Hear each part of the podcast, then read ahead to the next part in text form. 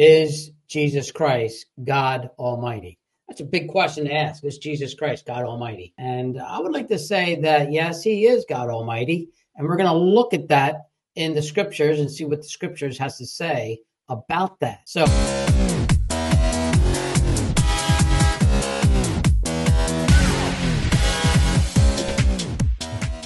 welcome to Doctor Tony Rizzo, our live podcast today. And I hope that you uh, find it to be exciting and and uh, enjoy. We'd like to encourage you to subscribe to our YouTube channel, Doctor Tony Rizzo. And if you haven't done that already, subscribe there, hit like, be a part of our team. And that'd be a, it's almost uh, Thanksgiving, and that's a time to be thankful. And it's a time that we like to give gifts, and Christmas time's coming up. It's a time to give gifts, and uh, we'd like to be able to help you with your gift giving.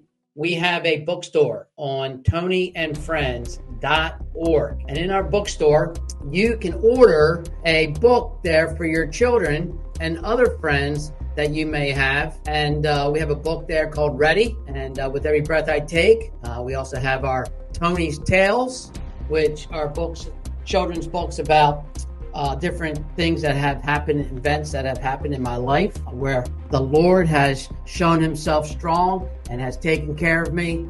And uh, so we have Tony's Tales. When I fell off the uh, waterfall bridge, I was eight years old, and I fell off the bridge and uh, fell off the waterfalls. And uh, no one knew I was down there. I was down there all by myself, and uh, I was going to die. And uh, but someone saw me down there driving over the bridge, and they came down and rescued me. And then I have another book called Adventures on the Chesapeake. It's a book about uh, I was at a camp when I was twelve years old, and I was just knee-high to a grasshopper, and we, uh, at the camp, we had sailboats that we could take out on the Chesapeake Bay, and uh, I went out to the sailboat out there all by myself, and um, got stuck out there in the middle of the Chesapeake Bay. No one knew I was out there, almost died, and God miraculously saved me out there. So you can order this book, Adventure on the Chesapeake Bay, is a hard copy, on our bookstore, on Tony and friends dot org. You can order the book where I fell off the falls and uh, learn about how God saved me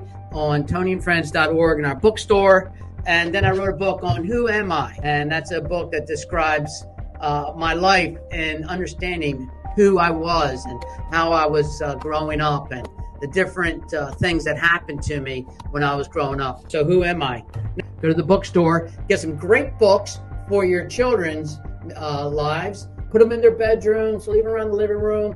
All the books have a special gospel message. The young people can come in contact with the gospel and receive Christ as their savior. And these are great books. That's why I put them together. You want to check it out. I'm going to bring in a couple slides. Is Jesus Christ God Almighty? That's a good question to ask. And uh, so let's take a look at a couple slides here. First of all, I like to start off with a banner or a slide that says, in Hebrew, the title God Almighty, so throughout the Old Testament, that title is called El Shaddai. Word, that name for God, God the all-powerful one. And we're first introduced to El Shaddai through uh, Genesis seventeen one, when God appeared to Abraham and said, I am God Almighty. So as we as we think about the name of God, we have to start off with El Shaddai. Okay, so is Jesus Christ El Shaddai? Is Jesus Christ God Almighty? Good question to ask ourselves, because you know, some may say Jesus is the Son of God, but he's not God. But the Bible actually gives us a clear understanding that Jesus Christ is God, and he is God Almighty. So we're going to take a couple look at that there and, see, and think about that. So in Jude chapter one, there's only one chapter in Jude, uh, verse twenty-five, he's the maker of all things. So in the New Testament, apostle, disciple, brother of Jesus, Jude, has declared that Jesus is the only God, and he's the maker of all things. So using the evidence of the apostles, which is speaking God's word, because God's word is spoken through the apostles and the prophets there. And it's God's telling us that he is the only God, maker of all things. Ecclesiastes eleven five. He spoke the universe into existence. Genesis chapter one, verse three. He tells us that he is God and he created everything. So let's think about if Jesus is not God Almighty. Then who is Emmanuel? Good question to ask ourselves. Because therefore the Lord himself shall give you a sign. Behold, a virgin shall conceive and bear a son and shall call his name Emmanuel. So we have in the Old Testament, in the book of Isaiah, that, that the virgin shall conceive. So we have a prophecy of the future birth of the Son of God, which of course is the Lord Jesus Christ. We celebrate that at Christmas,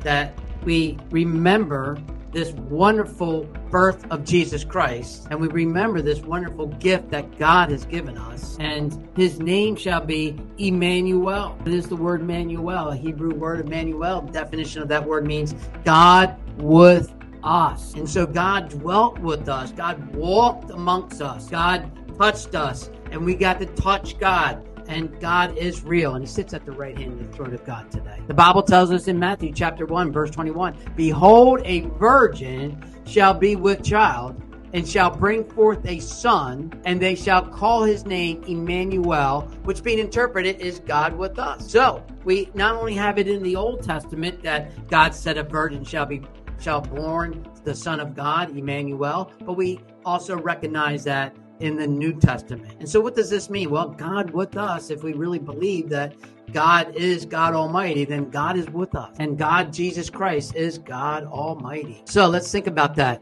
Um, if God, if Jesus Christ is not God Almighty, then who created heaven and the earth? In the book of Genesis, chapter one, verse one, it says, in the beginning, God created and the earth. So let's think about the word God there. In Genesis chapter one, verse one, the word God in the Hebrew is Elohim. And Elohim, a plural form of the word God. You would say, so God is the Trinity here. Right in verse one, we have a picture of the beginning of the Trinity. God the Father, God the Son, and God the Holy Spirit. The word Elohim is God, plural. It's not three separate gods. It's one God with three entities in one God. So we have three in one. So what is three in one? Well, you have an egg. Egg has a shell, white, and then the yellow yolk. Um, we have ice. Ice is hard.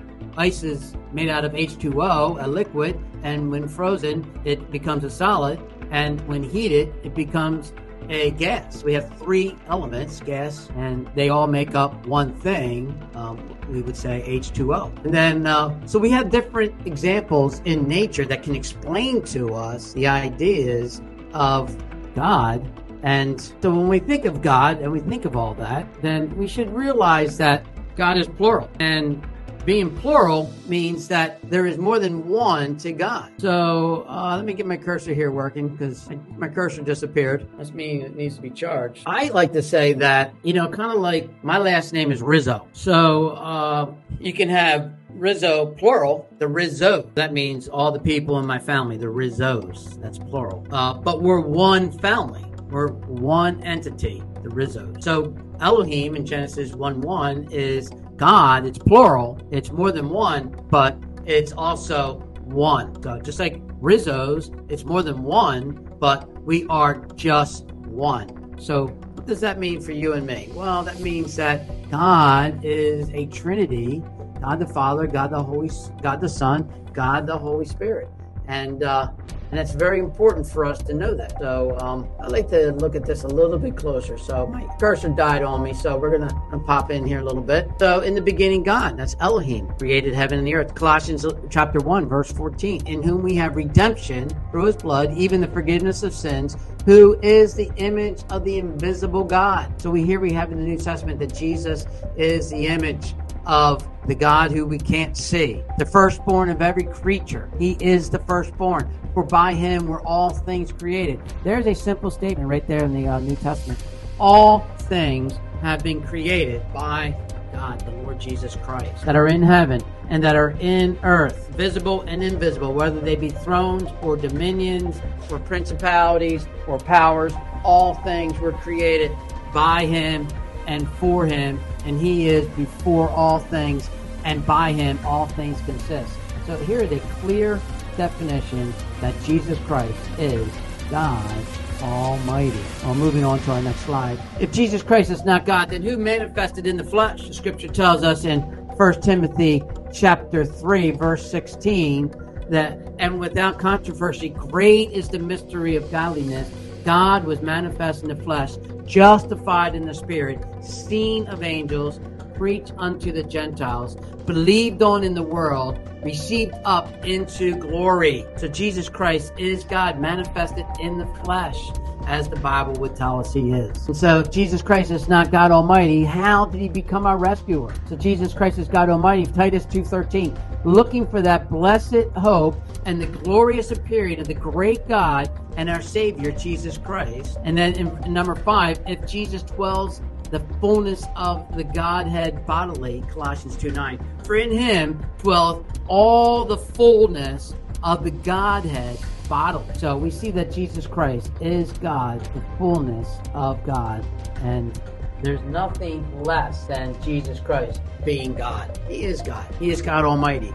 The New Testament shows us that. The Old Testament shows us that. And then we can see the handiwork of God throughout the world. You see, God created the earth, and it's a it's it's a testimony that points to the Lord God. And God created you and me.